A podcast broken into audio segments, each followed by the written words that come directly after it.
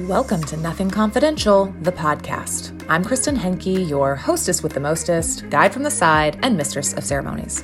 As a somatic sex coach, I believe that pleasure, connection, and authentic expression are a function of safety. My desire for this platform is to normalize topics that have been thought of as unsafe or shameful. Conversations around sex, money, trauma, spirituality, loss. These are the conversations that shape us. When we approach these exchanges with curiosity, compassion, nuance, and a dollop of humor, we create room for people to feel seen and heard in both their unique and collective experiences. In other words, this is a soft place to have hard conversations. I'm so honored to have you here. Shall we commence?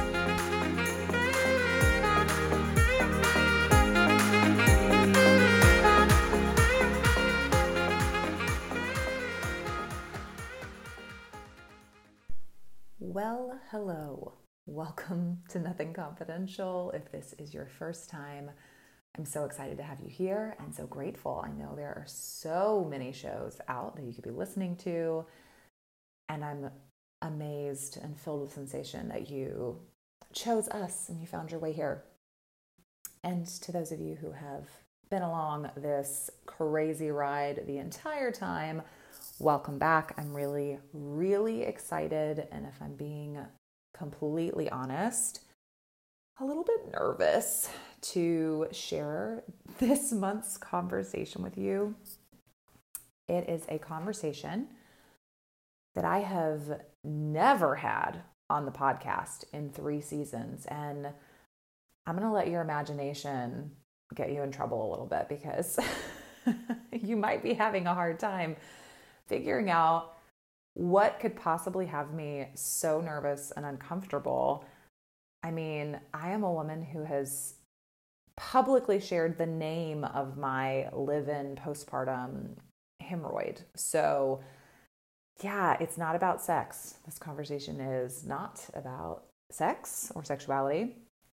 Um, as you all know who have listened to the new season, season three, I took a bit of a departure from the original format of the show, and we are diving into fewer but incredibly deep conversations. So, taking a very quality over quantity approach to this year and only releasing 12 conversations around topics that I feel are incredibly important, that are often stigmatic or taboo. And in the ongoing spirit of this show and its mission and my heart's desire, creating more safety and normalizing much of these conversations. And that includes today's conversation.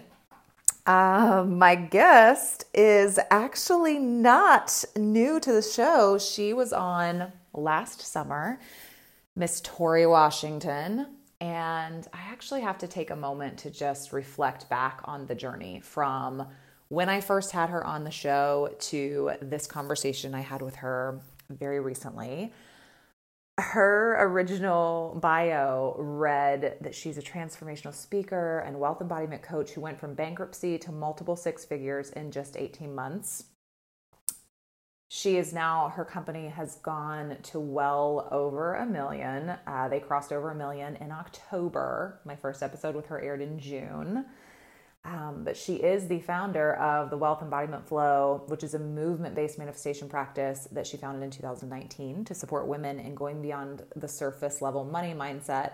Wealth Embodiment Flow guides you on a journey of financial transformation and today has supported over 1,200 women in saying yes to reclaiming their wealthiest expression. So, this was June of last year. I know that also since this, in addition to crossing over a million in business, she has hosted multiple masterclasses with thousands of women inside of them in just the last couple of months. So the number of women impacted is incredibly is so much higher at this point and this is a this is a woman who has blown up and I have been there to witness it, and it has been incredible. And so when I originally asked her back onto the show, I wanted to talk about that. I wanted to talk about women in success and staying embodied as you evolve through the different layers and levels on the rise to that success. I wanted to talk about what it felt like to be a millionaire. I wanted to talk about so many things and definitely had probably a more business related conversation in mind than what ended up unfolding. And if any of you missed that very first conversation, it might be kind of fun for you to go back and listen to it. It was episode 45, it was part of season two. And the title of it was Embody Wealth and Getting Liberated as Fuck with Tori Washington. and it was such a powerful conversation. It was soul shifting for me. I had a massive breakthrough with her on the air live when we had that conversation. And I will never be the same. And I've never been the same since. And I have been a part of her community and learning from her teachings. And I even joined her embodiment, her wealth embodiment program or membership, the House of We. And I am continually just blown away by this woman's wisdom and the just the the visceralness of her. She is so anchored and so in her body and she walks into the room knowing what she brings, knowing the impact that she facilitates, knowing what she's worth. And I think that just having her as a model has been so important. Having her as permission, having her as evidence of what is possible has been such a powerful catalyst. And I am so excited to have her back and to be having the conversation that you're about to hear at this point in her evolution, as well as in my evolution, and in extension, in all of your evolutions you are also here for a reason, hearing this conversation at this time for a reason. And I have always been a deep believer in trusting the timing of our lives. I don't think that anything happens one minute sooner or later than it's supposed to. And so as nervous as I feel about putting this conversation out into the world, I also trust that it is the exact, precise right time to do it. So, I will give you a little bit. this conversation definitely unfolds in two kind of distinct parts. I didn't split it up though, because I believe that everything we talk about goes together. And I, I actually don't want to separate them. And as you hear the conversation, you'll understand a little bit more why I, I want to stop separating the topics that we go over in this conversation. So, part one, I enter the conversation with Victoria and I am so nervous, which was really strange. It was a really strange experience because I'm not someone who generally gets nervous uh, before speaking or before interviews, and it doesn't really matter who it is, and es- and especially not when it's someone who I know relatively well that I've spoken to before, that I have great rapport, good chemistry with. You know, there was no conscious reason I could think of to be so nervous, and when I came on the mic with her I could feel myself. I was so shaky. I could feel my voice shaking. I was trying to keep it calm and smooth. I my heart was pounding out of my chest. I could like hear the blood pumping in my ears. And I just I was so confused by it and I almost wondered if I was getting sick and I thought that maybe I should cancel the conversation. But Victoria is a very very busy woman and I was worried that if I did that I wouldn't be able to get her back on in a timely fashion. So I went ahead, I passed the nerves off as, you know, girl crushing and also just feeling overwhelmed because she is the kind of person the last time we sat down, pure magic happened. The kind of magic that you can't plan for. You just open your mouth, you start talking, and shit comes out, and it is transformative. And so there, I I kind of internalized a bit of pressure because I wanted to make the absolute best use of our time together. I wanted to get as much value as I could, you know, from this woman's genius for all of you in the community. I just, I really wanted this conversation to be deep and juicy, and I wanted it to exceed the magic of the first conversation. And so I think I kind of brought all of that in with me.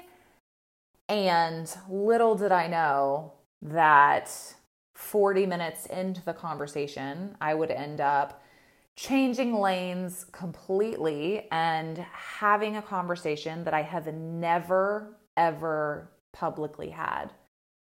And a conversation that has been, I mean, from one perspective, 32 years in the making, and from another perspective, 10 years in the making. And I'll get to that in just a minute. But the first piece, once we got rolling, the first piece of the conversation was really beautiful. And I believe that there's so much support and wisdom in it for the entrepreneur, the business part of you, the feminine. Like, I, there's so much here that was so powerful. And even re listening to it, I was taking notes because it was hitting with me on a deep level. And so some of the things we talked about in the first portion of the conversation were what happens when we shift from having a big vision to being held by our vision. We talk about the exhale we get to have when we tap into the currency of peace. That was a concept that is new to me and it landed in my body in a very somatic way. The difference between originality and embodying our original assignment. That was freaking juicy and eye opening. We are talking about how to stop judging our dissatisfaction and allow it to fuel our creativity, the difference between alignment and momentum. And we get into a really yummy, sticky kind of conversation around women and our the the humanness and the divinity of women and the rise of women and how everyone talks about how much we want to see women rise but sometimes we only mean that in as much as as long as we're the ones who are not being left behind. Like if we rise first and people can rise with us that's great but what happens when someone gets what you want the most before you. Like what happens when you're putting in all this work and you're on this journey and then your sister's on this journey too and she gets there before you. And it was such a perfect timely thing to talk about. There's so much gold there. So I really really encourage you to come to this conversation prepared to take notes. Even if you're if you are out on a walk, like pull up the notes section in your phone so that you can just type out the jewels kind of as they drop in. Because this first portion of the conversation is really, I, I believe that she gave really tangible, insightful directives and suggestions and invitations that will benefit and nourish you and your business and your next evolution. That being said, we then take a turn, take a hard left into uncharted territory for me. So many of you who have been listening to Nothing Confidential since it came out, you know that part of my story is that I am ex purity culture. I am a sex coach and I work with a lot of women who grew up in the church and learned, you know, basically the religious shame around their bodies and sexual expression and pleasure and autonomy and all of these things. And so a lot of my early conversations on the show I didn't dig into it a ton. I would have guests on to talk about it. I talked to other people who came from similar backgrounds and shared their stories and shared bits of my personal experience along the way as they were sharing. But I didn't ever, I've never really talked about what has happened or been happening in my spiritual deconstruction since. And here we are in season three. And while I still work with supporting a ton of women in their own deconstructions, I'm not very public about my process and about where I stand spiritually and what things look like all of these years later. I began my formal deconstruction at 19 and I've moved through so much trauma and pain and rage in the last 10 years. And it's really only been in the last two years that I've been able to find the safety in my own body. And so much of this comes from all of the in depth training I've been doing for my own work around somatic experiencing, um, somatic trauma renegotiation. These tools that I've learned to support my clients with have also been incredibly powerful and helpful for me in establishing the safety within myself to get curious and begin to look around and wonder what the next step is for me on this journey. Because I think kind of an unspoken desire all along was to reclaim my spirituality in a way that felt authentic and real and vulnerable and based in love the way that I have always related to it and believed it to be. And for so long, I was too angry to get near it at all. And even in the first season of the podcast and in subsequent interviews that I did on other people's podcasts, I remember you know, having a conversation on someone's podcast uh, a year ago and telling a piece of my story, and the host kind of reflected back to me, Well, it sounds like you're still pissed. And I was like, You know what? I am still pissed. I'm still really pissed about the harm that I endured in that toxic religious environment that I grew up in. And I am pissed about all of the people who are still being impacted on a regular basis and all of the women who I am helping you know, heal and reclaim their own power and autonomy and repair and redeem so many things that were taken by an institution. And a couple months later, though, like right in the same breath, when I'm like, yes, I'm still pissed, and also I'm so tired of being angry. And so that kind of started softening things inside of me. I just had this moment where I and this clarity that then I'm ready for the next steps of my own journey. Like so far my journey has been long and winding and the first and biggest part was getting away from it and kind of casting all of that off and making as much space between me and that type of thinking and harmful doctrine as I possibly could. And then finding these ways to engage with the divinity and the God inside of myself through alternative methods that felt safe and that I felt like I could access. And now I am in a very different place. And so, as you will have noticed, the title, which I literally did not know what I was going to call this conversation until three seconds ago, is Being Spiritually Out.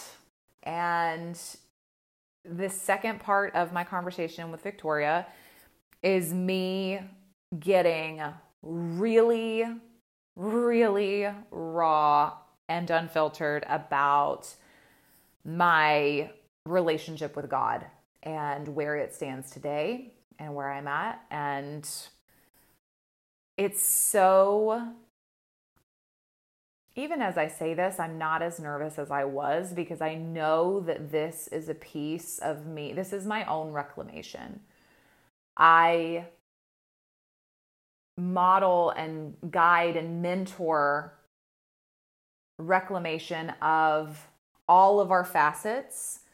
I support my clients and my community in reconciling every piece of themselves so that they can stop dissociating and they can stop the feeling that they're living a double life and being anything other than their full, authentic self. And this is a piece of myself that has been waiting for a long time to be reconciled. And I didn't realize it when I met Victoria Washington that she would be so crucial to this next part of my journey. I had no clue. And I do feel now on the other side of the conversation that the kind of urge to vomit and pass out that I felt when we got on the mic was that my body knew that I was going to have this conversation. my brain just didn't know it quite yet. so when we eventually wandered there, when whenever the recording ended, when we cut it off, I looked at her and I was like, "Oh my gosh!" Like I'm so I I almost apologized. I was like, I didn't realize that that is what we were going to talk about. I wasn't planning on talking about that, and she looked at me and she's like this is like this is your coming out like you you needed me here to come out. I was like i didn't realize that i did but that's true. And one of the reasons i don't one thing we practice in somatic experiencing is that we don't always assign meaning to everything because that's not always supportive or helpful. But i do believe that one of the reasons why my soul felt that i needed the support of victoria to tell this story and get this part of me out into the world is because she has embodied a lot of safety around this topic and she has given me a way to access this piece of my life that doesn't feel threatening or scary. Like she has been really instrumental in just redeeming the lens through which I look at spirituality and relationship with God, Source, and even Christ. We don't get into it a ton in here. And my, like, ever since this conversation, things have been churning, and I've been having more conversations with uh, the people in my life and Mike. And, you know, I am still reconciling so much of this. And so this is, you are hearing this from the middle. Like this is messy and it might be the realest, most vulnerable thing I have ever put into the world. And so my desire is that in listening to this, not only that you just know me better because one of my deepest desires is to be truly known. And when we're not expressing the deepest parts of ourselves, then how can we ever be known? So, this is for me probably more than it is for you. And I really hope that you just take this as an invitation to explore whatever you're curious about and whatever your heart desires at your own pace and to not push into things or reopen things or renegotiate things until you're ready. Because this has been a long time coming, and I was not ready for this a minute before I had this conversation. And I wasn't ready to share this with anyone one minute before right now. And so what I don't want you to take away is that this journey of deconstruction and spiritual reconciliation, I don't want you to feel like it is supposed to look any one way or that because this has been my experience that you also need to seek an experience like this or try to recreate this experience. The the paths we're taken down and the way in which and the people who were used to bring us to certain moments in time, like that is all so divinely timed and so completely unique to each one of us. So, this isn't a how to episode at all. and I hope that you will experience this with as always, with an open heart and an open mind and curiosity. And I hope that you will reserve judgment of yourself if you feel uncomfortable. Um, yeah, I don't really know what else to say. This is the longest intro I've ever recorded for anything. And I, because I just want you to know my heart, I want you to know where I'm coming from. I want you to know that to me, this is a really big deal. This isn't a casual, this isn't like a willy nilly share. I didn't just hop off of here and like go about my day. Like this cracked me open and began a rumbling inside of me that is still reverberating through my bones and through my body and through my spirit. And I don't know what's going to happen after this. This is very, very, can't even think of the words. Like, this is not what I have done in the past. This is not the type of content that I typically produce. And yet, it is one of the truest, most intimate parts of myself. And so it needed to see the light and it deserves to see the light. And any parts of you that you may feel you are hiding, uh, I just want you to know that I believe that they also deserve a chance to see the light and feel the warmth and the healing and the nourishment that is there. So, I highly encourage you to hang in to the very end if you have made it beyond this intro. If you're still with me, you're going to want to listen to the whole thing, even if that requires a couple of, uh, of breaks. Definitely pause and get up and stretch and move and go to the bathroom and go on a walk. And if you can take it on a walk, even better. Uh, but it's, there's medicine in here for someone. And there was certainly medicine in here for me. So, thank you, thank you, thank you. Words cannot express the gratitude, the deep gratitude and love that I have for Victoria, for her generosity, and for just the gift of her being who she is in the world. And hands over my heart, my gratitude also to each and every one of you who made the brave decision to listen to this conversation today and to allow it to touch you and move you and create curiosity and possibility inside of you.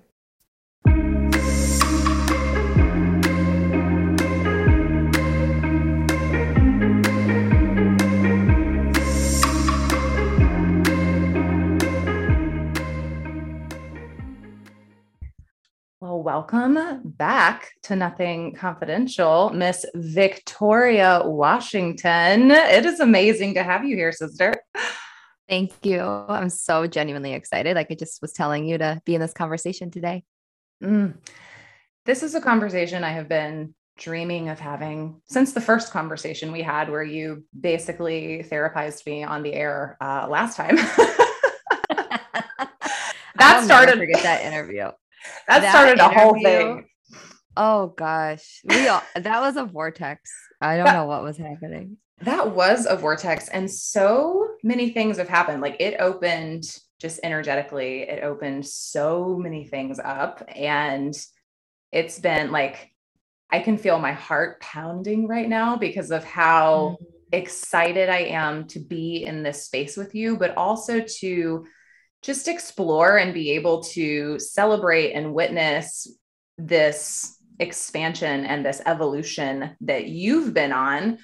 Like, I love the way that you do everything, basically. Um, just watching, I'm like girl crushing really hard. And it's not the first time. So I'm trying to get it together, y'all, because oh, I love you. I'm like all over the place, all over the place, because there is like the way that you embody your work in your actual body, like in your voice, in your throat, in the words that you choose. And I know that all of that is very intentional.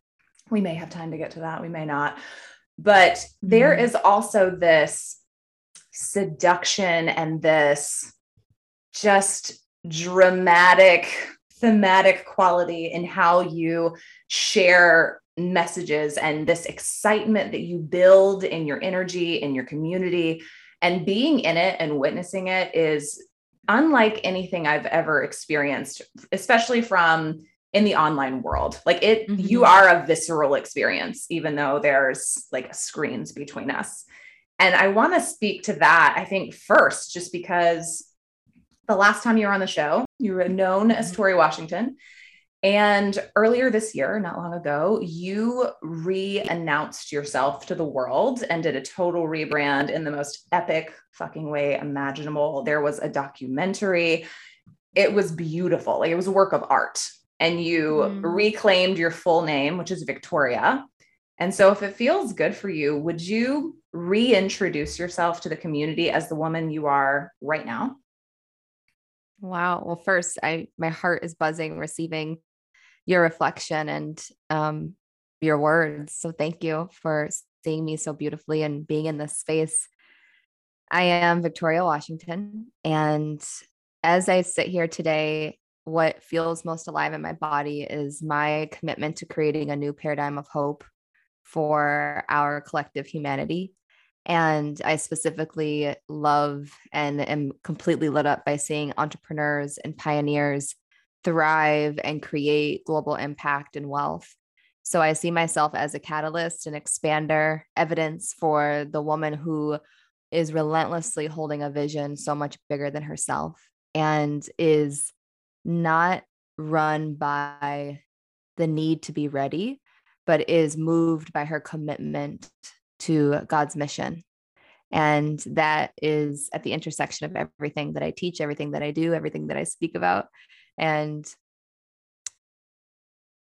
at the same time, I'm a woman from the Midwest who just never stopped believing in herself and never stopped believing in other people. And that also will always be alive within me. Mm. I do remember from our last conversation, one of the things we were laughing about is how your your not yet fulfilled calling is like reading erotica because the embodiment, the embodiment of your voice, like every time you talk, I'm like, yes. Well, wait till you see the next evolution of our branding. I'm like dry heaving with with oh my god. I mean, I think next... I saw a little glimpse of a bodysuit and some things I'm very excited about. please, I hope there's boobies involved because I always get real excited about the freedom of boobs. Well, that brings me to I've decided already that the order of what I had planned is out the window. We're going to go in divine order because mm-hmm. something that you said reminded me of a question I've been trying to figure out how to form since, I mean, for a couple weeks now, I guess. And that's this concept of being held by a vision. Mm-hmm. And I think so many people who will be listening to this are probably entrepreneurs, are kind of in this space. Uh, and I know that they're tuning in again and they'll be really excited to see you here because of the conversation we had around wealth. And there's mm-hmm. so many pieces of that that I kind of want to flesh out more since our last chat. But also, this concept you've been talking about that's really been resonating with me is instead of having a vision because I think so often there's a question of like, well, what is my vision? How do I have a vision? And it made sense in my body when you said something about being held by a vision. Mm-hmm. Could you like speak into that? Like what that, that through that came through really big after we crossed a million dollars cash back in October 2021. And there was this buildup towards that moment of everything felt like a combination of many small decisions that I'd made compounded on top of the other. And I always knew that by the time we got to the, at that point, the big milestone for me was a million. I wanted to be the first person in my family to cross a million. I was first woman, first entrepreneur. Like there's so many firsts that were being written into into the sands of time. And when I got to that point, I knew that I would never be able to recall how, but I wanted to feel why, no matter what. And when we crossed a million, I celebrated by teaching a three part masterclass called Million Dollar Moves. And to this day, that outside of Holy Yes, which we did a little bit later, Million Dollar Moves I looked at the the room and I said, "This was for you guys, but also there was something in me. Like there was some magic that happened in that transmission." And one of the teachings that came through is this whole time I thought that I was holding this vision and I was holding this mission, but the mission was actually holding me. And there's an exhale that happens when you recognize that. And to me, it's every entrepreneur's dream to drop into that currency of peace, mm-hmm. of I'm not holding this big thing. I couldn't possibly hold it. And every time I tried to hold it, I'd drop it. Every time I tried to hold it, I'd stumble. Every time I tried to hold it, I would grip it. I would try to contort it or think I needed to contort it. And then the moment that I switched and let it hold me is the moment I allowed momentum to enter the room. And the feeling is much like knowing how to walk and trust yourself even when you're out of alignment because the vision's holding you and it can hold you in alignment it can hold you out of alignment. And the whole thing is just shaping you and everything is happening for the mission to be articulated and told in the perfect way. And every single setback is just part of the storyline. It's part of rewriting history and making history and turning your mission into a masterpiece. And so as that came through, the whole room lit up because they were feeling for the first time the sense of relief of it isn't just me. So there's the power and the energetic frequency of one. And that feels really rewarding because who doesn't want to go first? Who doesn't want to raise their hand and say, I'll do it? especially if you're a pioneer, or you're an entrepreneur, or you're a high performing woman, or you're somebody who generally leads in life, you, the feeling and the frequency of being the one is so beautiful. What I felt when we crossed a million and the lesson that I learned in those 10 months is that God multiplies in two. So God will start with one, but God multiplies and changes the world with two and three and four and five and six. And two is always in its essence better than one because that's where intimacy, relationship, and exchange begins to happen. So there's so much that I can do on my own by myself going first and continuously, you know, setting new standards and setting the mark. But there's so much God can do with two. And there's so much love and beauty that can exist when two and three and four and five. So, as you allow the vision to hold you, you also allow more people to join you.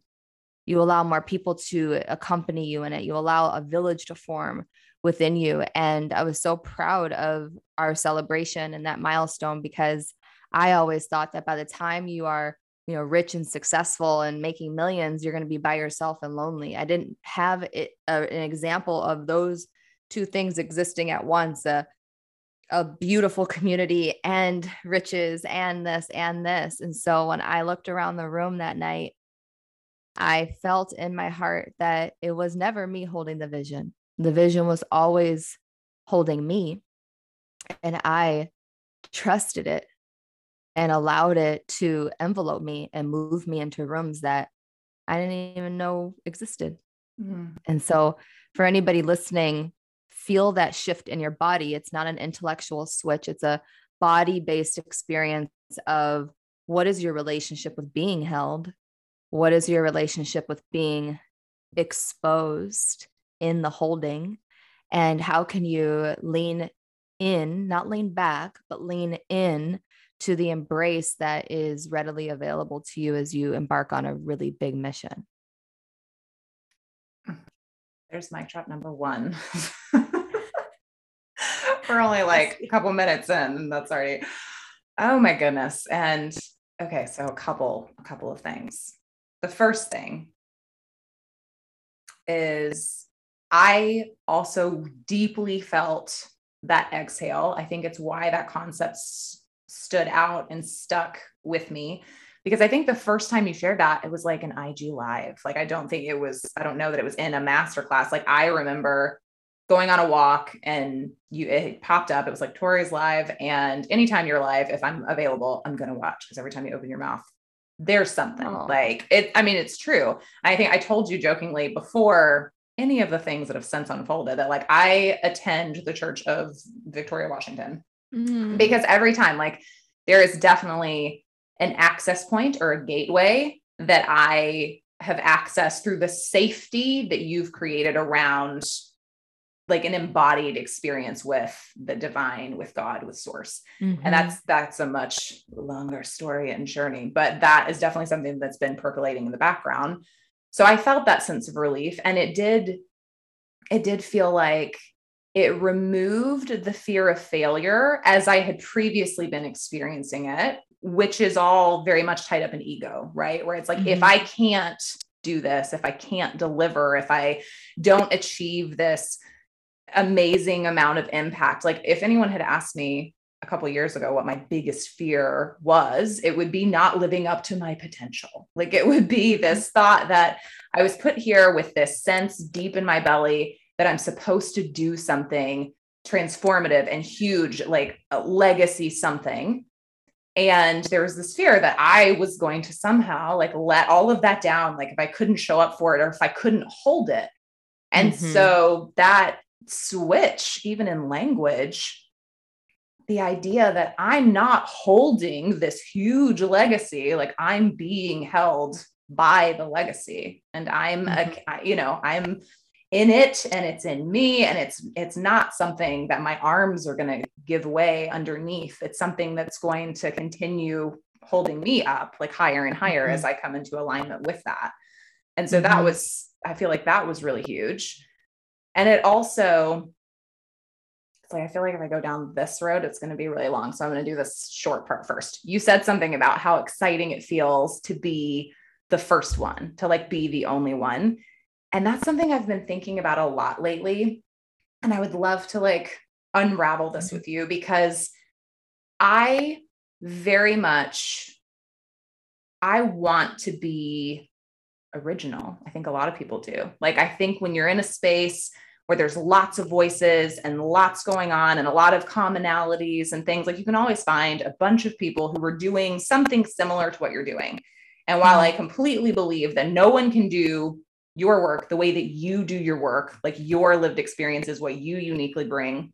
But I do feel like I see a lot of people kind of rise to the top regurgitating someone else's like brilliance. And i have never wanted that for myself. And i think there's times when i don't show up for certain things because i'm like i like do i have anything new to add or anything unique to add? Like i don't want to make it on someone else's idea. Like i just want my own unique idea that's like different than everybody else's. And sometimes i'll have this moment where I feel like I've had one. I'll get like a download and I'm like, okay, like this feels so unique to me. This feels like I'm the first person on earth who's ever had this thought. And that's really exciting. And then you get out there and you tap into this channel and like mm-hmm. three other people have had the idea or are having it. And you're like, well, did I receive something unique or did I not? And do I run with it or do I not? And I don't know that there's necessarily a question in there, but like what comes up for me is there is such a thing as a resonant field like in somatic experiencing. And so like is that moment when you find a channel where a few others are feeling that same calling that you mm-hmm. thought was just for you like is that resonant field or are you being like i don't know. There's so much to say about this but this is incredibly important. This is really juicy. So let's first talk about the energet energetics of that and then bring this back to earth because we just went out and there's yeah. so much I want it to land but this is so but this is important mm-hmm. because everybody wants that feeling of originality I think that that's just across the human race that's something that a lot of people feel activated by when I first founded Wealth Embodiment Flow, I didn't really hear of anyone talking about the intersection of wealth and the nervous system. Now everybody you ask about nervous system, it's and everybody this is this whole thing. So what I've worked to remember and continuously drop into is that we are all fractals of the whole. So there's going to be ideas dripping out at all times at the speed of light. And many people would get them at the same time or in union. and, but also, you would be surprised how many people will not follow all the way through with it. So if we get it and see that somebody else has done it, then we never really understand our original assignment in that. We each are assigned something within the bigger idea.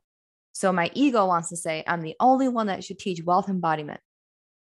Now, if anybody comes out with wealth embodiment flow, that's when you'll see my Scorpio um, spice come out. But I'm not the only teacher who knows about wealth expansion and who is here to teach it, you know, in their unique way.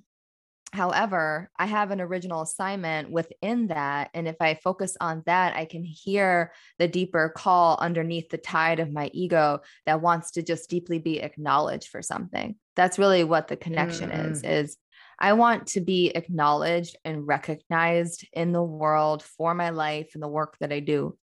So this all goes back to God placing mirrors in your life. And sometimes God's going to place a mirror that has you activated and full of beauty. And then oftentimes, one of my favorite pastors, TD Jakes, says God's going to provoke you and poke you and have it be like, look at this, look at this, look at this, look at this potential, look at this that you haven't tapped into, look at this person who has gone first when you thought you were first. And it's all about the actions that you're going to take, yes, but it's more about the energetic value that you hold for yourself. And I believe that's why I move the way that I move is I understand my value. I understand the value that I contribute. I understand what God is using me for in this particular chapter of my life and in this realm. So each of us has an original assignment, not necessarily originality, because at the end, it's all going to be mush and the same. But we've each been placed here with an assignment within the whole story and the whole line of energy. And that feels for me a lot more steady, steady ground to walk on. And oftentimes I'll look at, oh, that person's doing, you know, something that I thought I was originally going to do. It's often evidence. People will bring the the universe closer to you. My mentor Allison Bird says that and oftentimes when I'm speaking to her, the room gets smaller. And what it feels like is my proximity to where I want to go gets smaller. But if I'm threatened by somebody getting there before me, because I've determined my success means I get there first, not I go first, but I get there first, which is different. Now I'm in a chase. I'm not in a arrival of the original assignment that I've been chosen for. So I think it's important if you're dropping into this is am I committed to going first or getting there first? Different energies. And underneath this, what do I desire to be acknowledged for? Mm. What do I desire to be known for and recognized for? And how can I envelope myself in the value now so that I don't outsource it to somebody else or give the give the power away? And then everybody becomes a mirror, evidence, expansion, there is no competition. It's like the jaguar. They walk through the forest with no predators. They don't they don't move in fear. They don't have enemies. And that is not something that I think is meant to be sustained by the human.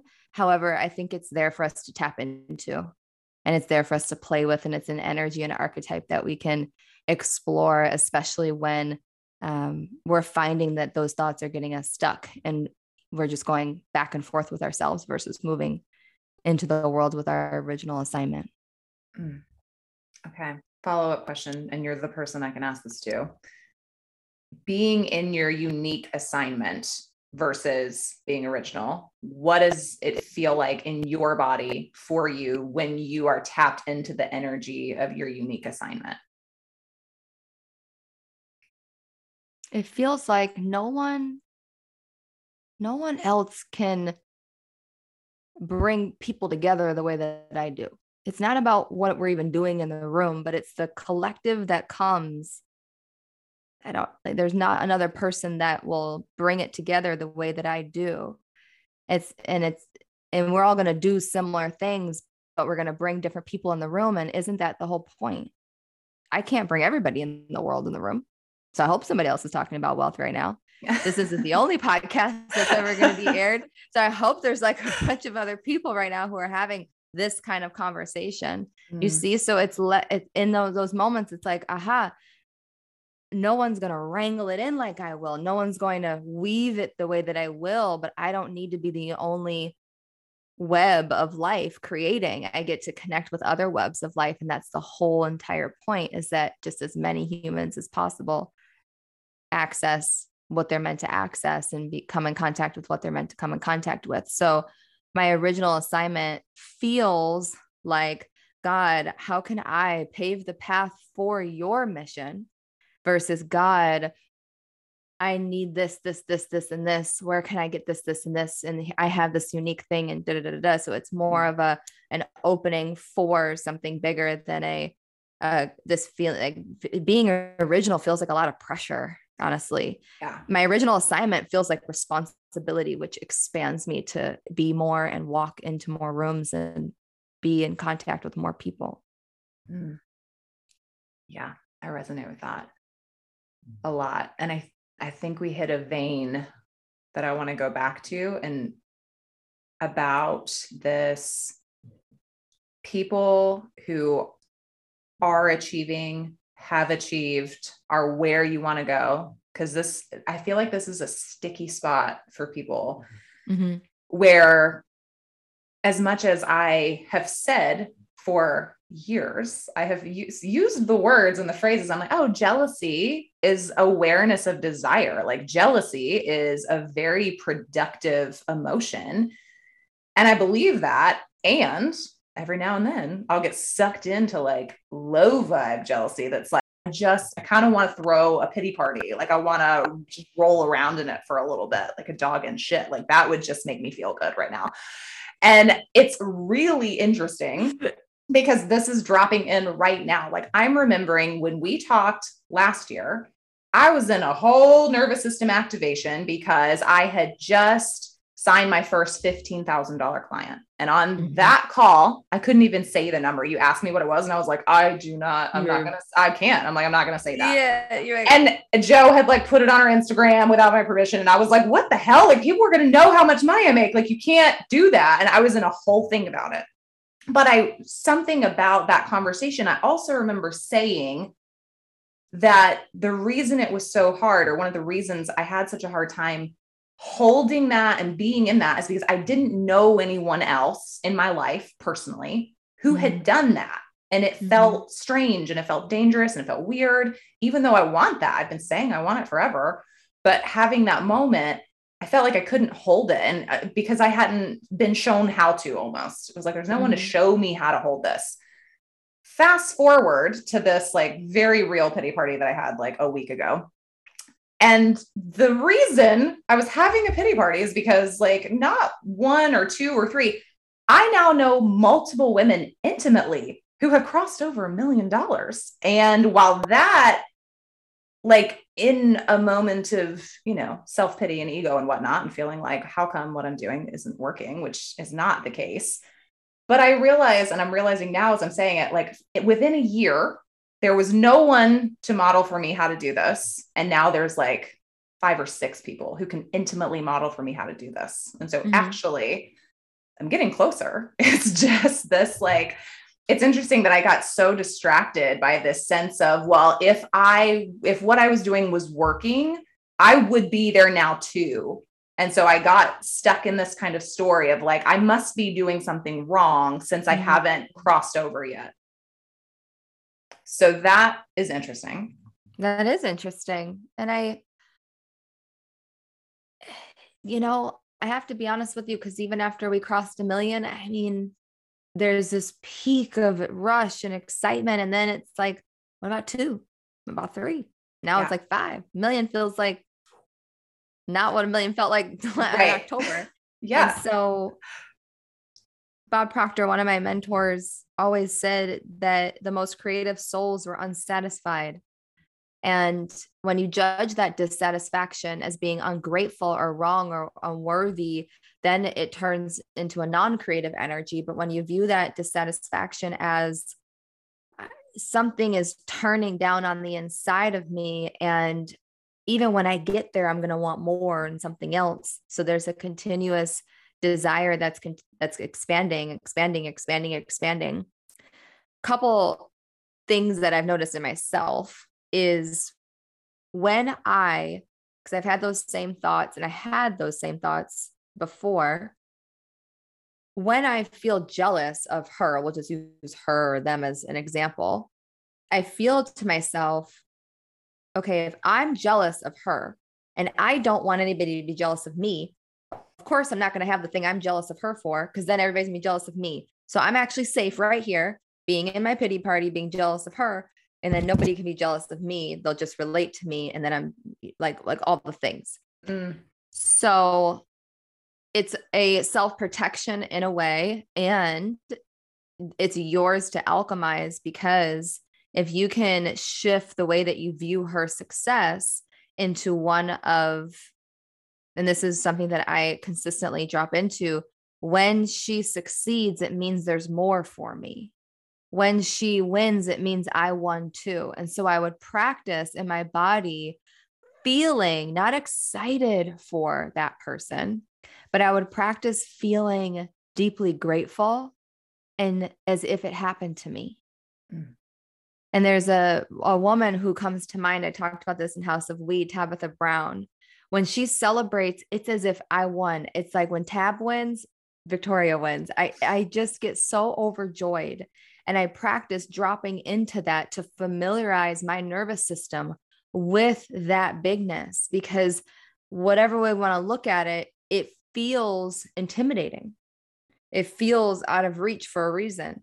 So that jealousy is just provoking the part of you that isn't in alignment with it yet. You just aren't, we can want it all we want, we can desire it all we want, but that does not qualify us to be a match for it. And that's the one of the mm. more complicated pills to swallow because right now it's like, yeah, I want to do 500K this month. I don't know, it could happen. But, and is it really a match for me right now?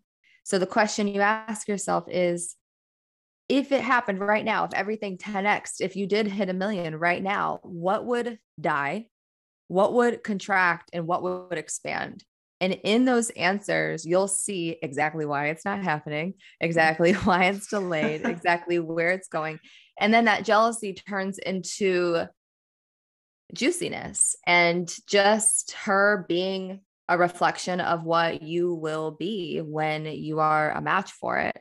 And uh, it's interesting that you're bringing this up now because we are creating a new economy where we're going to see more successful women in the space.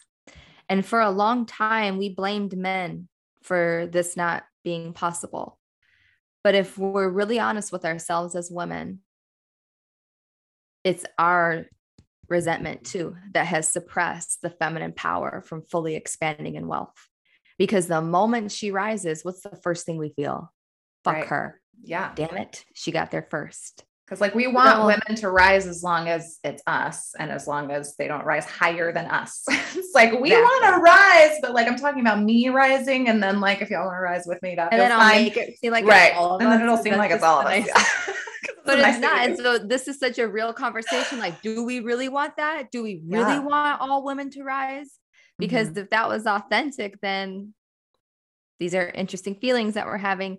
And mm-hmm. so it's all, it's nothing to uh, go to war at ourselves with. It's just simply something to be curious and aware of. And where can we play in the juiciness of celebrating with them? as a fractal of their whole celebration.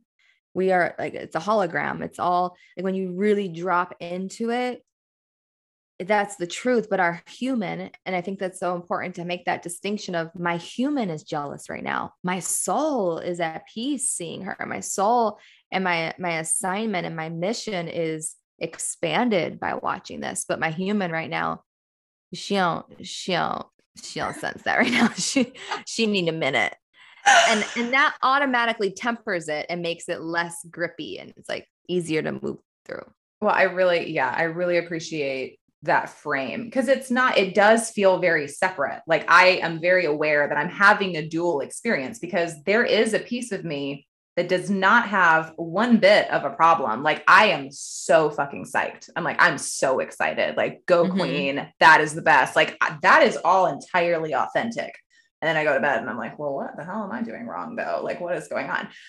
I also have recently been so I'm in the house of we too. And so I've been digging through all of the all of the things. I'm like in all of the things. And I just actually finished um your manifestation through embodiment today. That's my favorite workshop. It's such a oh my God, it's such a good one. But you're in it, you're talking about Although I've binged a lot of them lately, so if I get anything out of order, forgive me. But I am. I'm like a grandma that's like, "What's I'm like?" Uh, I was like, I've been through like six of them recently, so if it's not from this one, it's from another one that's equally good.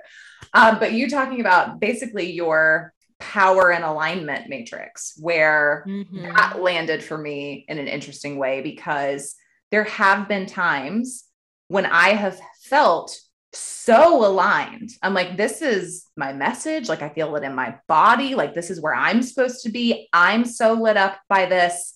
And then there's mm-hmm. fucking crickets. And when there's crickets, like, because I have this like whimsical belief that when you're totally lined up and everything is right, like, it'll just attract to stuff to you. Like, that's going to happen. Like, that's what I have been thinking. So it obviously is very disappointing when I feel like I'm at 100 with alignment and nobody is feeling me where I'm at. But it feels like the most authentic place for me to be. Mm-hmm. And so having that like power and alignment dynamic feels really important. Mm-hmm. And I brought that up for a reason because something you said reminded me of it. And so I brought it into the space and now I don't know where I was taking it, to be honest. Well, with the oh my water is dropped with the power with power and alignment the the teaching there is that when your alignment can hold the power and i use the weight as an example then you become this unstoppable momentum and momentum is what creates magnetism not alignment so we think that alignment means okay i'm aligned i checked off all the things now i'm magnetic but it's momentum which draws in it's that art of evoking of creation of of things moving. And alignment actually is quite steady. It's a little bit empty almost. So if you're looking at it through the lens of through that, then everything is determined by you being in that one state. And that doesn't feel expansive. And then everybody has to meet you in that one state. But when you can be in your power and that power is held by the alignment. So imagine like the vision is the alignment, the mission is the alignment, the spine is the alignment, and then the power can swirl and move and breathe alongside that. And within it, that creates a level of like a charge that is then communicated outward to people. And we all work within these energetic pockets of how many people can we be in relationship with at once until our alignment goes tired, burned out, too much, too many DMs, too many people. And so, whenever a client is talking to me about crickets or something's not happening in terms of momentum in their audience, I ask her, well, how, not how in alignment are you right now or how excited are you? Because those are all temporary things, but how alive are you? Where's your vitality? because that is what creates magnetism and that's what determines how many people you can hold and how much money. Hmm. I love that a lot. I also feel like I just, um, I feel, well, the meme would be I feel attacked. I don't feel attacked. I feel very called in right now. the meme version is I feel attacked, but I know that that was directly, that was like, this is for you. Boop. Thank you. Because it's hard to say what's alignment. I think alignment is a daily practice. It's not necessarily a state. Mm-hmm. Whereas vitality is a state, it's something you can dwell in. Alignment is something you're continuously going to practice. Like by 8 a.m., I feel in alignment. I just worked out. But then after a coaching call, could kind of throw things off a little bit. So I have to, as a leader, trust myself whether I'm in or out of alignment because that's going to continuously shift and move. And if I have to always be in alignment for something good to happen, that's a lot of pressure. But if I can have a if I can be in the continuous practice of finding that equilibrium between alignment and power, holding and being in relationship with one another, then we I can move with that and that feels much more flexible and fluid. Yeah, because alignment I feel like alignment is something that we also project a lot onto. Like we project alignment, like what is aligned for us isn't aligned for other people and vice versa. Mm-hmm. And I definitely feel in the coaching space, and I've been guilty of saying it, where like someone is doing something that does not resonate with you or feels icky, and you're like, oh, that person is out of alignment. And I think that's mm. interesting because obviously, like, if alignment is a moving target and you are like, you have to be tracking your own alignment all the time, it's like very presumptuous and egoic to say that someone else is out of alignment, even if they're doing something that you wouldn't do. Mm-hmm. I think that's interesting because there is a difference. To, I mean, tell me if I'm understanding this correctly. I feel like there's a difference between being out of alignment and being out of integrity. Like somebody, yes. right? Like somebody can do something, and that's probably what we're feeling when we're like, "Ooh, that person's out of alignment." It's more like that person's out of integrity, or what they're doing doesn't resonate with my integrity, mm-hmm. and that is different than alignment. Yeah, and I think that as you know, especially in the coaching space, we have this idea of perfection and how, you know, we're always in this learning. There's such an unquenchable thirst for learning in our space. God bless us. We are just like the seekers of the universe in terms of like coaching and bringing new ideas to life. Like we're always just seeking and looking and bringing and creating and pioneering. But at the end of the day, I mean, what feels more approachable and more realistic is to explore harmony and what feels in harmony with me on a moment to moment basis. Because sometimes people are meant to show you how you don't want to do something. Sometimes you're meant to dip out of alignment to experience how that feels. Like the first six figures we made wasn't necessarily me in alignment. Made a great amount of money, $109,000. I knew exactly how I never wanted to make $109,000 again. and yes then we did 30, 333 and there were even things from this last million where I'm like, there's a lot that I, I, I stood in harmony with, but there is some stuff where I did create out of alignment and I learned so much about who I am and who I don't want to be and where I do want to go and where I don't want to go. So I think we villainize being out of alignment or someone else being out of alignment. And there's actually so much there to look at and to teach us. So eh, to me it's it's less about this or that and it's more about the whole human experience is going to have a little bit of all of that sometimes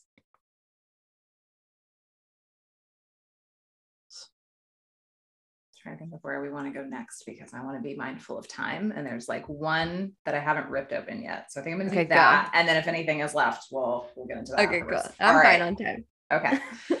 so anybody listening who's still listening, may have made a mental note that we've said God on this podcast more than has ever been said on this podcast. Especially mm-hmm. since a lot of my story in, and, and that was told in pieces through season one. We're now in season three. But in season one a lot of my my entrance into the space was fueled by this kind of righteous indignation and anger and some spiritual trauma. And there was a lot of the tools and the healing that i found were in getting away from a very toxic religious environment and background. And so there definitely was charge in a lot of the the spiritual language like there was i would say 2 years ago i wasn't even comfortable with the the concept or verbalizing like prayer i might call it mm-hmm. meditation i might call it something else I was praying, but I couldn't call it that. Like it just felt like it belonged to something that I didn't want to belong to anymore. Yeah. And so I think it's been very interesting because you're someone who, I mean, since last year, like I've been following and even even when we talked last year, I don't remember and it could have just have been because I was blocking it out, but I don't remember you like speaking about God maybe as prevalently as you have been in the last little bit. Mm-hmm. And the, again, that could very much be my own perception. But then something very interesting happened where I came into this year with my one word like mantra was like depth. And the reason why I picked that is because I've been having this feeling for, I mean, the better part of probably two years, I would have these pockets of vitality and creativity where things felt in flow. And it's like, you know, when you're in that, typically it's like ovulation week and you're magnetic and everything comes out of your mouth feels like a divine download and your hair is great. And like, there is nothing getting you down during this time. so I get these little pockets of that and you feel like you're in it. You feel like everything is lined up and you're where you're supposed to be. And you're being who you're supposed to be and it, I mean, that's like nirvana. Like that is the feeling. And then I would go through these really long droughts where I just felt like I couldn't tap in to the well, where it was like I was mm-hmm. reaching in and I was just coming up dry, like over and over and over. And so I was in this space of like, okay, like where is the inspiration? Where is the juice? Where is the vitality? Like, where, mm-hmm. why does it feel so fleeting? Why can't I tap into a consistent like source of it and you kept coming up because you would come on and you'd be launching or sharing something different it felt like like every week and in some spaces people be like focus on one thing like we've all been to the coach who's like just focus on one thing the problem is you have too many offerings la la la and I was like, this girl, this bitch is selling shit out of her DMs like every day. Like, but but it's never, it never feels crusty. It never feels mm-hmm. overreaching. Mm. It never feels. I'm like, she is literally like, here's another gift for you. And people were like, yes, give it to me. And I'm like, mm-hmm. what is that? Like, what is that energy? And I literally had that thought, like, I want what she has. Like, what is the, and it wasn't even about like any of the external stuff. It's the literal energy. And I remember mm-hmm. you saying about how you give like a woman who has like a table that never runs out. Like you just, it, you've got it. Like you're just tapped into that. And so I remember, you know, I like remember writing that down. I was like, I got to find out like what this, what this is about. Like what is going on? I want to know her secret. And so then I signed up for Holy Yes because mm. everything you do, like I'm going to be there. If I can be there, I'm going to be there. I want to be in your presence. I just, so I went to Holy Yes and I mean, like I love the spiritual like language that you use in flux with all of the other things that you use. Like it's very poetic and up until that point had not been triggering to me at all. I was like, oh no, she's just like, holy yes, like that's that's great. Did not mm-hmm. know what was about to befall me. And so for anyone who was in that room, and you've talked about it openly since then, so I assume this is fine. I showed up in there and there you were, like you always are. And I was like, yes, this is Tori, this is great. And then three seconds later, it's like, oh, like I'm in church right now. Like there is worship music going on. And there is like, she is preaching, like preaching. Now, when Tori preaches, that's very different than other people. So that still mm-hmm. stands. But I just had this moment where I was like, I mean, I, I, had to make a decision. I'm like sitting there and I'm like, am I going to make it the three hours or am I going to just like pop out right quick because this is not what I thought I was coming into. Wow, this is so fun to hear. Right, right. So I'm sitting here and I'm like trying to be chill, and I'm like, oh yeah, this is totally fine. And also, I haven't been like mm-hmm. near a church or anything that could be described as church e or anything for ten years at least. And so I'm sitting in this room, and I remember being like, like, I think I'm gonna leave. And then this like voice came through and was like, Are you unsafe or are you uncomfortable? And I was like, mm. Ew. I was like, Well, really, I feel uncomfortable. I was like, I don't feel unsafe because your energy and your frequency and this kind of journey that I've took with you over the last year is like, I'm like, no, I like trust this woman. I trust that she's in her truth. I trust that she's like channeling her own thing. And like so much of it resonates with me. And so it was this moment of I had this door of access into something that has been too charged for so long. Mm. And it was it was definitely like it's still in process. It's still very and messy process, but we did sure we like embodied. I ended up like I had a, a, a vision saw vision, saw like mother God with gray platinum hair down to their feet, like strewn with seed pearls. And this like wow. got some like some stuff happened in there that I yeah. do not need to create meaning around. Like I know what it was for, and that's all that matters. But this is something that I wouldn't have touched with you know, a year ago that I wouldn't yeah. have been able to. And so this all kind of coincided with this constant utterance of this prayer of like, how do I tap in to the well?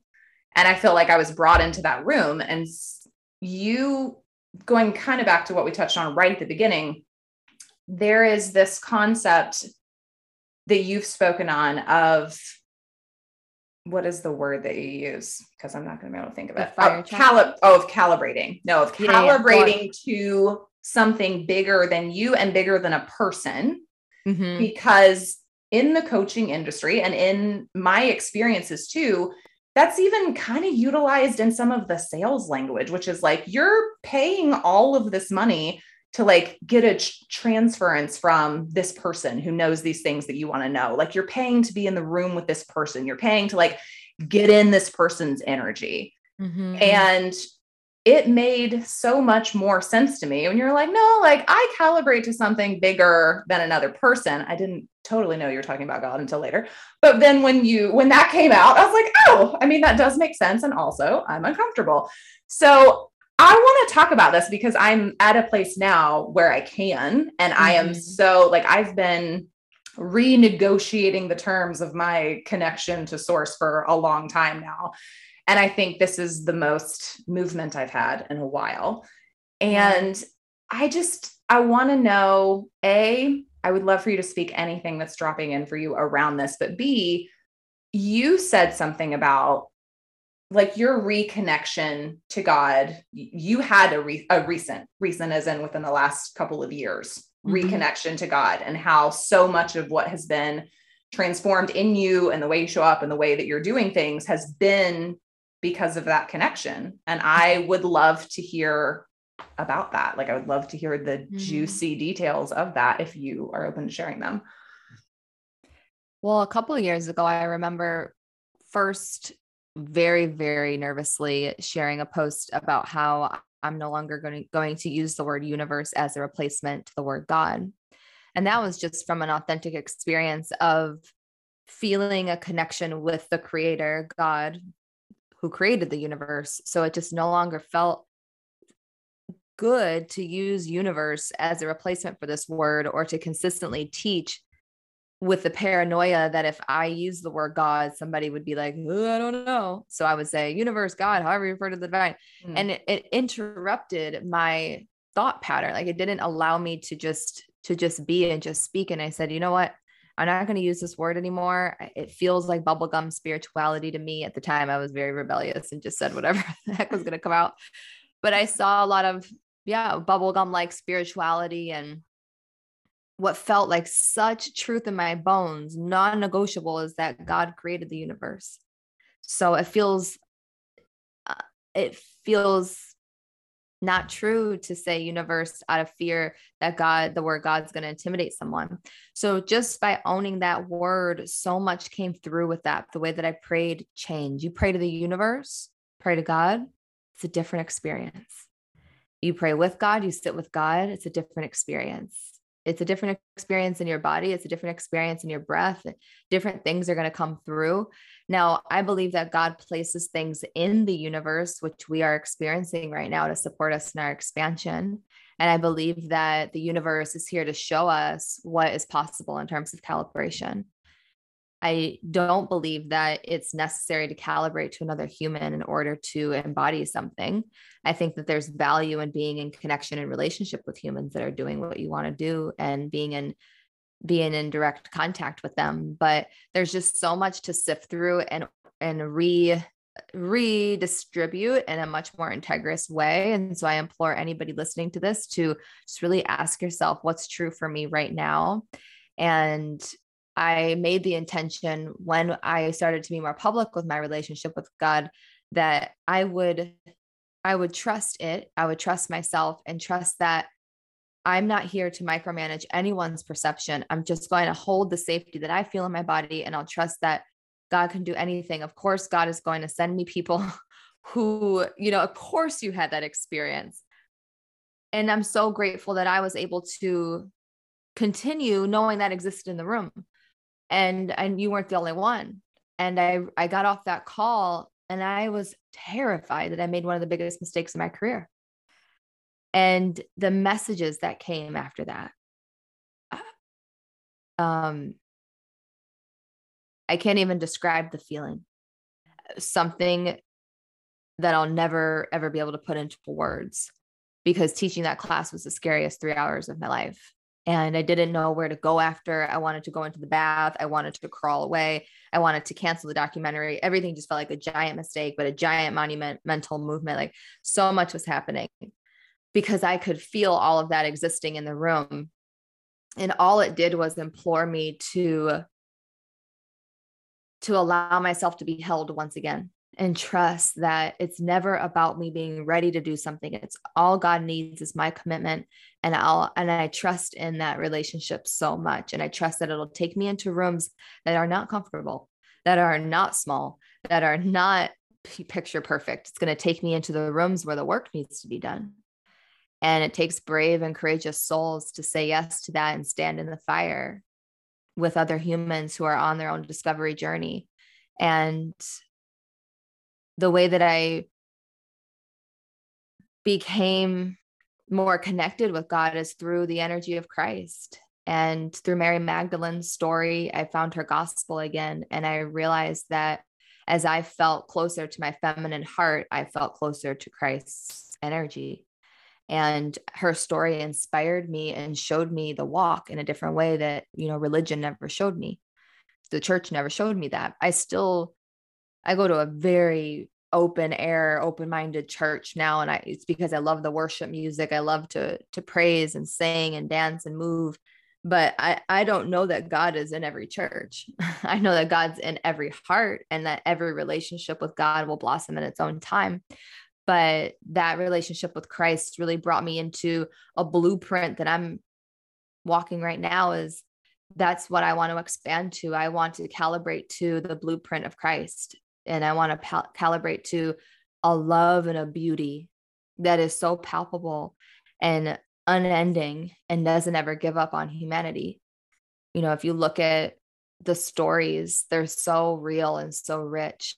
But when you look at the way that the church tells the story, you're going to get a different experience. So that's why I think it's so important to find your own pocket of time with God and just listen for the truth because it's in your heart and it's not at all as scary as the projection of the truth that many people have experienced.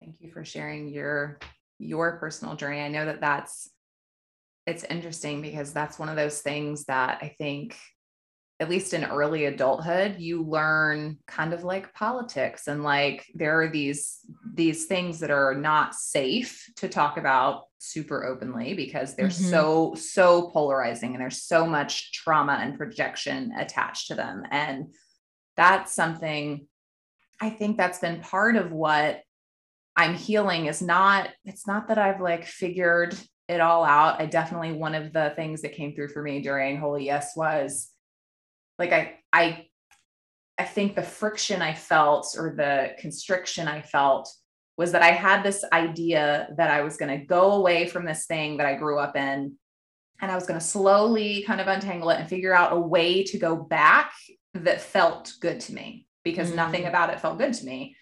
And I just had this awareness that was like, I'm not like, I'm not going back. What I experienced is not God. It's not, you know, holiness. It's not love. It's not any of those things. And I don't like it's to the side of me. It's in front of me. It's definitely not back there. Like I don't need to go back there for any of the things that I experienced. And so I think mm-hmm. one of mm-hmm. the things I'm reclaiming for myself, and I haven't haven't settled anywhere. It's just this forward, this curiosity and this um self regulation that I can now tap into, like moving forward with curiosity. I'm back to a place where I think I was frozen for a really long time. Mm-hmm. And now I think I have the curiosity to ask questions more and to like seek and kind of dig and get into it because that spiritual connection has always been important to me, which is why there was friction in the first place. Like if it wasn't important mm-hmm. to me, mm-hmm. I would have just lopped it off and like left and it wouldn't have been a thing. That's such a good point. It's something that's called to me in the background. Like I remember having the thought, be like, well, maybe one day I'll like get back to this or figure this out, but like I can't today. Like mm-hmm. I can't mm-hmm. right now. And that's been in my body for over a decade. And so I think just allowing myself to feel that reconnection and I don't owe anyone an explanation of that and I don't have to, but I also I have the right to talk as messily as I would like about God and my experience of God and I still I still like source. I totally get the distinction between universe because I'm like if mm-hmm. I also believe that God created the universe then like to say that the universe is doing these like well that's okay what are we doing? But for so long because I was so activated like I definitely used all of those words and I still support yeah. anyone who is in that space. It's so tender and so it's like I knew what I was talking about but I just needed that little buffer between me and everything else. And I mm-hmm. think just again, like this series of conversations, and I may have lost my whole listenership having this conversation. And that's okay with me because I'm at a place where the point of these conversations is not to give anybody a shiny antidote or a suggestion for what they're supposed to do. Somewhere out there, someone is in a similar place and they're going to resonate with just our lived experiences. And that's Absolutely. all I'm that's all I'm interested in giving people access to at this point. This isn't about having an expert on who's going to tell you how to do X, Y, and Z like mm-hmm. this is just a lived experience. And in my experience, this reconnection, this tapping back like into God as source, into my own divinity mm-hmm. has been that it's been it's that well that I've been looking for. Like it's not, mm-hmm. you know, like it's it's the well that never runs dry. Like it's where I feel held by my purpose and where when I mm-hmm. show up and I'm like, because I used to, we, it's so funny the stuff we come up with to avoid it when we're in total avoidance. Like when I would be on a call with a client and I started recording the calls because, yes, I wanted them to have it, but also because so I would be talking and all of a sudden, like all of these things would fly out of my mouth when I didn't know where they came from or like what, but they I could see how they landed and they would ask me to repeat myself and I couldn't because yep. it just flew out. Like it was literally a channel. And I was mm-hmm. like, oh yeah, I record these because sometimes like I just channel stuff and I don't know, you know, it's like, yes, I do know where it comes from, but also I wasn't ready to acknowledge where it comes from. Mm. And so I think this has just been a really interesting reawakening process for me and the season like that I'm in. And it's just, you have been such a huge catalyst of that. And it's so interesting to me that I love that. It's so, it's just, it is so interesting to me because I just couldn't understand why. Like, there's so many places I could have ended up that had that been sprung on me, I would have been like, yeah, no, this is a hot, hard pass. Like, we're not going to do yeah. that. But I was just like, I just trust the way that you do shit. Like, I just know you. I feel like I know your heart. And I'm like, this is if this must be fine. Like this must That's be okay. blessing. That's such a blessing to hear.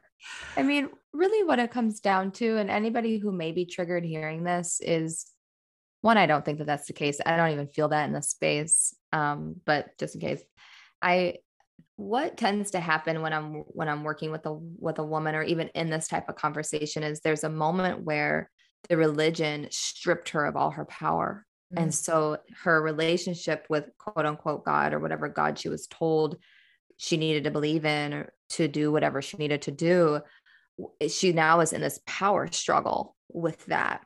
And when you do drop into your heart, and this is where it happened for me of coming back into union with God, did feel like admitting, acknowledging that I'm not enough without you.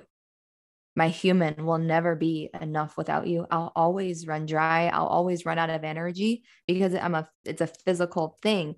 But my infinite connection to you brings forth a level of power that is beyond the human. And that power struggle being eliminated from your life brings you so much more peace and energy so when i see myself and my journey and when i've reconnected with god it's I just, I remember the woman who didn't believe and she was just working so hard against something. Everything she did was against something. It was to prove something, it was to make a point. I, I remember even when my dad or my family would use the word God, I would just get so angry. I would just get mm-hmm. almost like resentful, and that will eat you alive. Even though I wanted the the energy and the grace of God to fill the gap, I just didn't know how to surrender into that.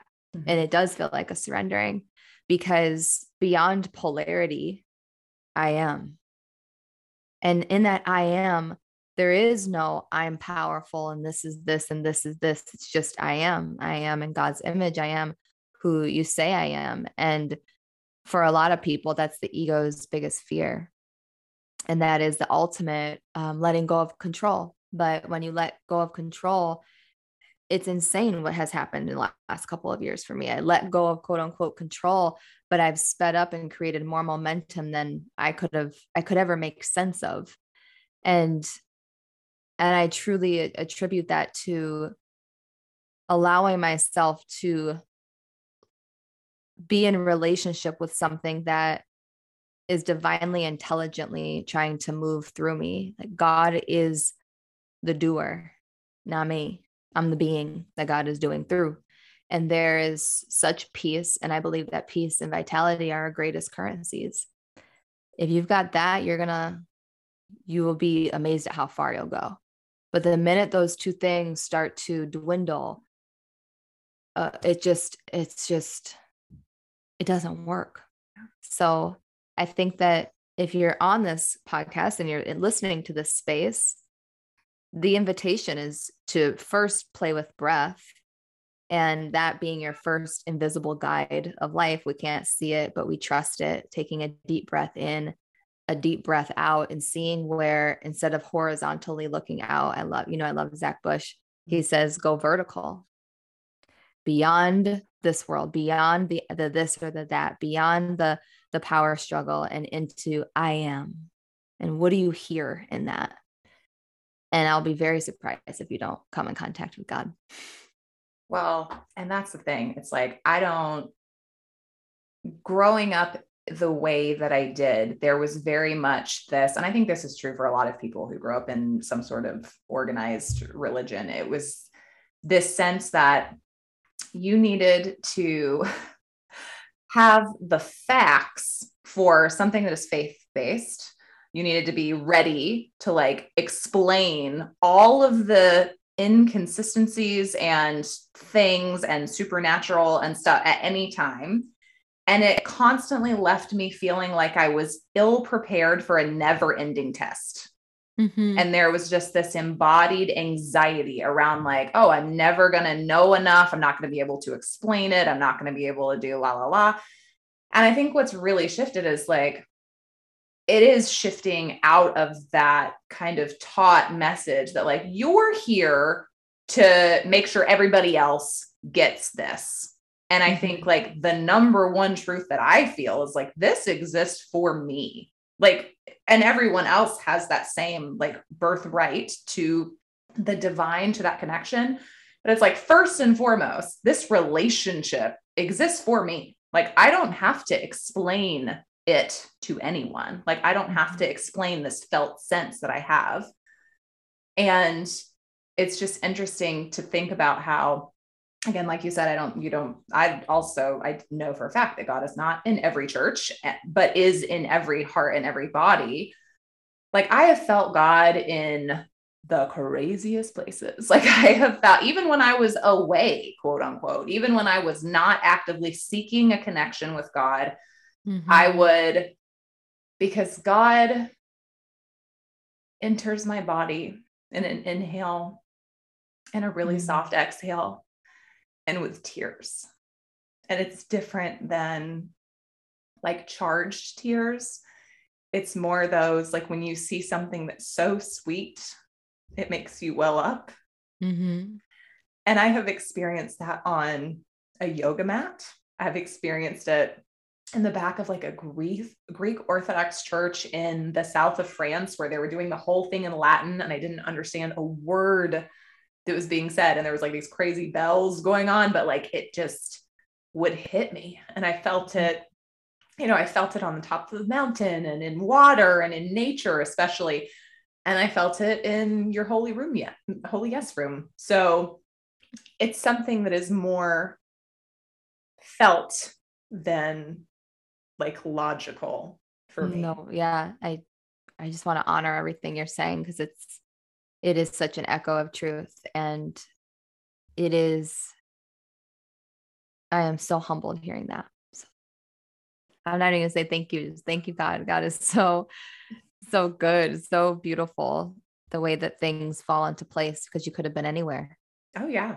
And, and you were there. And I had a babysitter stay late. Like my husband was like, Oh, I'm not going to be home for a long, like I'm going to be late tonight. And I was like, Oh, I'm just going to see if Shannon can stay so I can do it live. Cause I always, you are one of the few people who I will actually, I will go watch the replay. I will watch them when I have a chance because sometimes with the time difference, I can't mm-hmm. make it live. But I just remember saying to my nanny, I was like, I would really love to go to this live. So if you're free and could stay, be so great.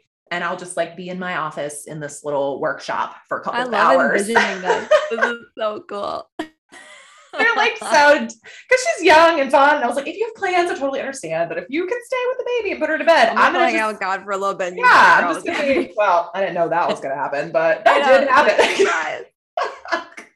I thought it was clear in the description, but I mean, no, it's it's me. I probably was like hiding it from myself, to be honest. Like, I'm not saying at all that you pulled a fast one. I'm just, I was not in that space. I think mm-hmm. I was mm-hmm. like neutralizing it so that I could be available for it, which I have done. So I'm sure lots of other things.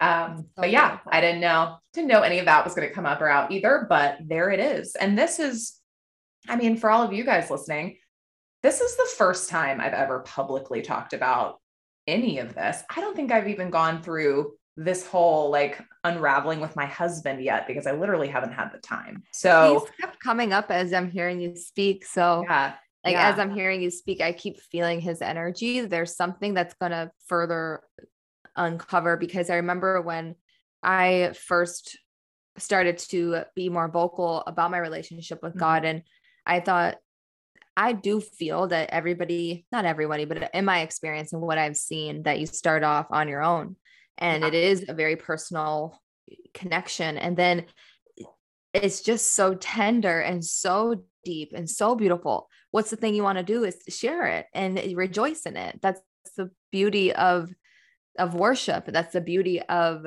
being in celebration once we let go of all the entanglement, there's actually such celebration and sweetness and innocence there.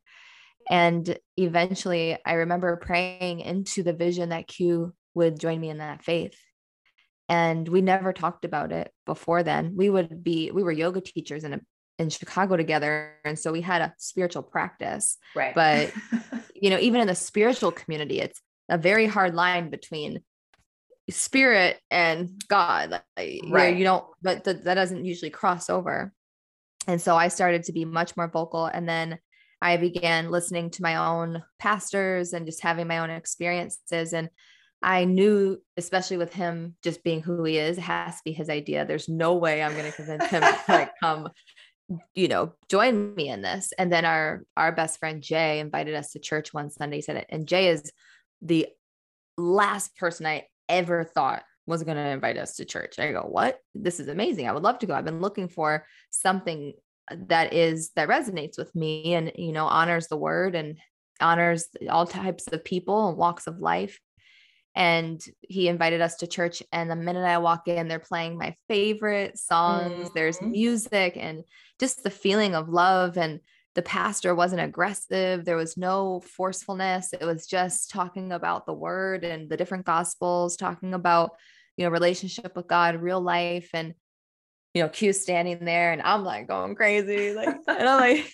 you know it's it's vulnerable it is so vulnerable to yeah. like publicly display you know your love for god it's that's what you're feeling right now it is uh terrifying and so i'm in this in between two men who are like very just you know on their own path of coming closer and i'm like going wild.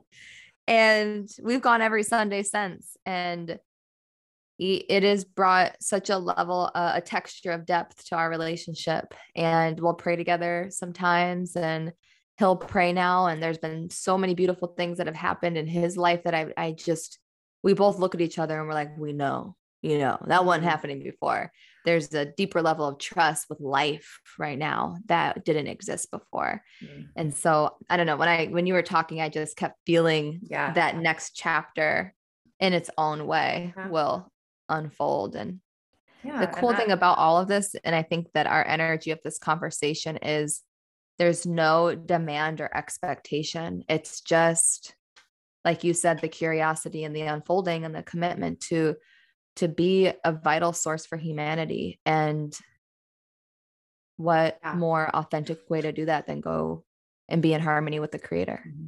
well and i just i don't think that depth outside of recognition for our you know for that divinity and that source like i don't know that it exists like it and i'm talking about the depth like yes you can there's a level you can hang out on mm-hmm. forever mm-hmm. if you choose to that's okay to me that suddenly felt really tragic. I was like yeah. i can't hang out on this where i'm at anymore. Like i need something else. Like i just need something yeah. else. And i appreciate you you know sharing that about you and q. That feel i mean in this moment in time that feels very far away and also uncomfortable but i love that that that is possible and that you're holding that. And i love mm-hmm. that that is happening for you. And again like talking about evidence that that's something that can happen. And yeah it's mike is the same way. Like he has his he is on his own journey. We've talked about that from day one but i think what's so interesting to me is that when we met when i was 23 31 mm. almost 32 now. And I remember telling him, like, at the height of my bitterness and rage and like running away from religion and all of those things, I remember telling him when we started dating, I was like, it's just important to me that you know that while I am not actively, like, I don't consider myself a Christian, I don't go to church, I don't do any of that stuff actively. There may come a time in the distant future when I decide that I do want to do that again. And I don't want that to be a problem. And I don't want it to be a surprise if You're that happens. Forecasting. I love that. You're so, so far in advance. Temporary. Remember me, I'm like, cool. Like that's fine. Like I whatever you need to do, babe. Like that's awesome. Um wow. super, yeah. So I just think it's funny that even at that time when that was like the least interested I was in any kind of relationship, exploration, anything, I was like, I just need this door to be open. Like I needed yeah. to stay cracked. Like I'm not, I'm willing to like turn away from it, but I'm not willing to close it. And I think that's yes. super interesting. Wow. I love that so much. And I always I felt that too with my 33rd birthday. You know, I do believe we get these premonitions and we just choose what we can with what we know. Like there's just so much grace. There's nothing wrong with how it all happened. It was all supposed to fly the way it, it did. And I truly believe that because when I look back even on my journey, I I wouldn't even utter the word. It just you would you wouldn't even recognize me. But I also ended up being a yoga teacher and ended up going on all these different retreats and teaching spirituality. But I was just dancing around an inevitable landing point. And I I always said 33 was going to be the year that I return back to my original name. Turns out it was the year that I returned back to my original assignment with God and and that it's just unexplainable those moments when you look back at how life just worked and was always just working. the timing, you know, the timing of mm-hmm. everything, mm-hmm. like everything, trusting timing has been something that I I, I've had the wisdom and the connection and the like whispers of that always. Or it's like if something didn't happen this time, like it wasn't supposed to.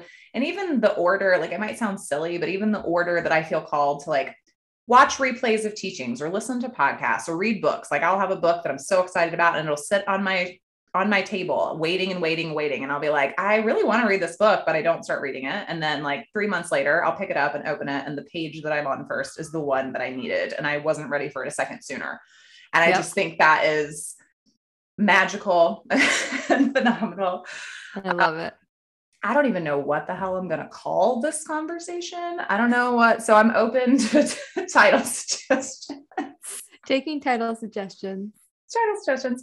Um, is there anything else i know i, I want to to wrap you up but also like is there anything else around that reclamation of what full feels like your fullest most potent self when you came out and you're like yeah i'm not tori anymore like i'm victoria like this is i'm stepping into something like i know that at the time that i actually release this you'll have had a whole nother wave of things happening so this mm. would be a mm. beautiful place for you to share about any of those and also just like what what you're stepping into as Victoria and the mm-hmm. need the need to do that like the urge to reclaim that part of yourself Yeah, for me, with Victoria, I explained this a little bit in my extended interview. It felt like I had been sitting with her for a year and really understanding what space she wanted to occupy and take up and move into. And for me, it's definitely live events. And so we have some amazing live events coming up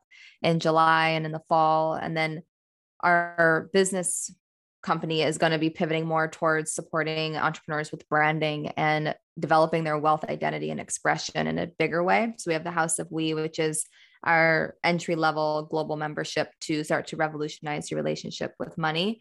And then one thing I've recognized on the path to seven figures is there's something that happens on the inside. So we have our external brand, but there's also our internal expression of that brand that starts to truly come alive.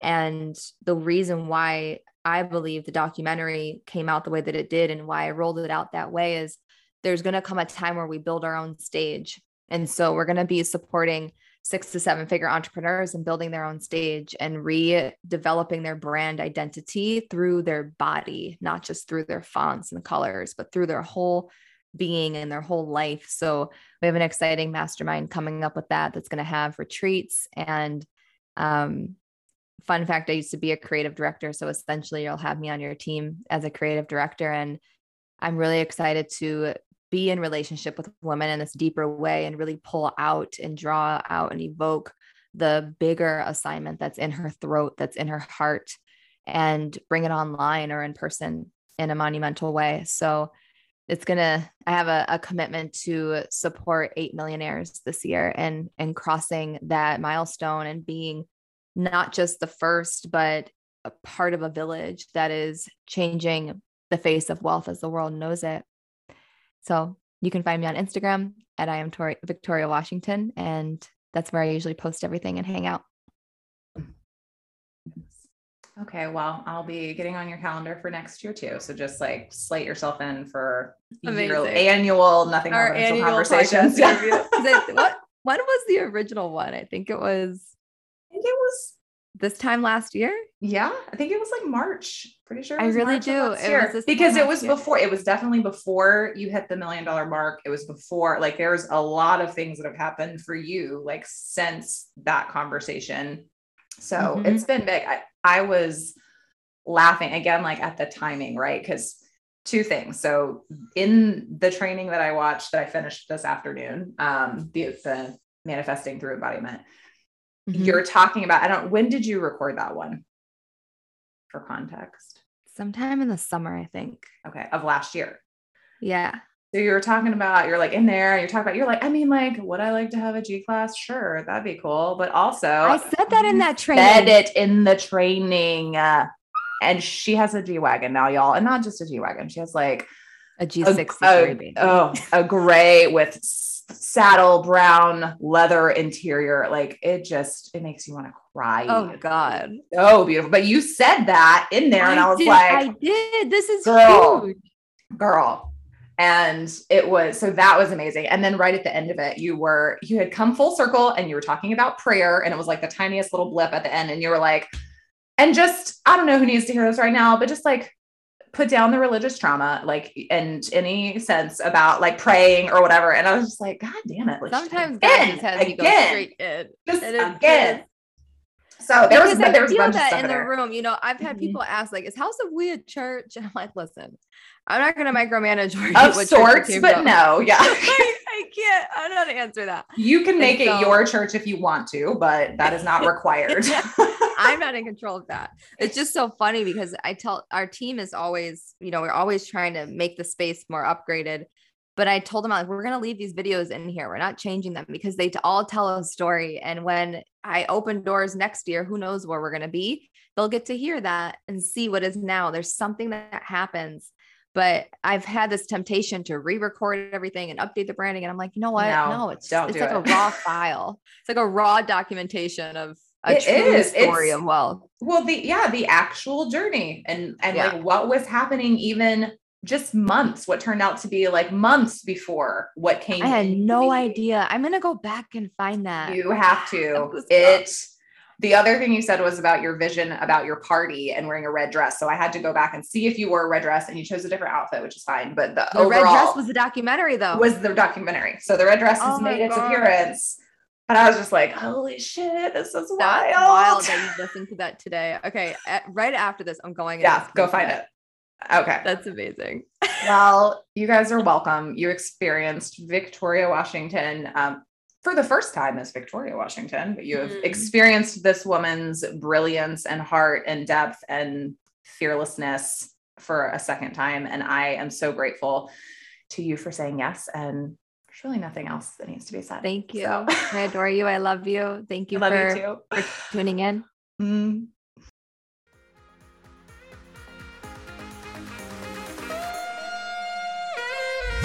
Thank you, thank you. Hands on my heart. Thank you. Thank you for being here and for listening with an open and curious mind. Ann Voskamp says shame dies when stories are told in safe places. I would be so grateful for your help to expand the safety we're creating here by subscribing, rating, and sharing this show with the folks you love. Let's keep nothing important confidential.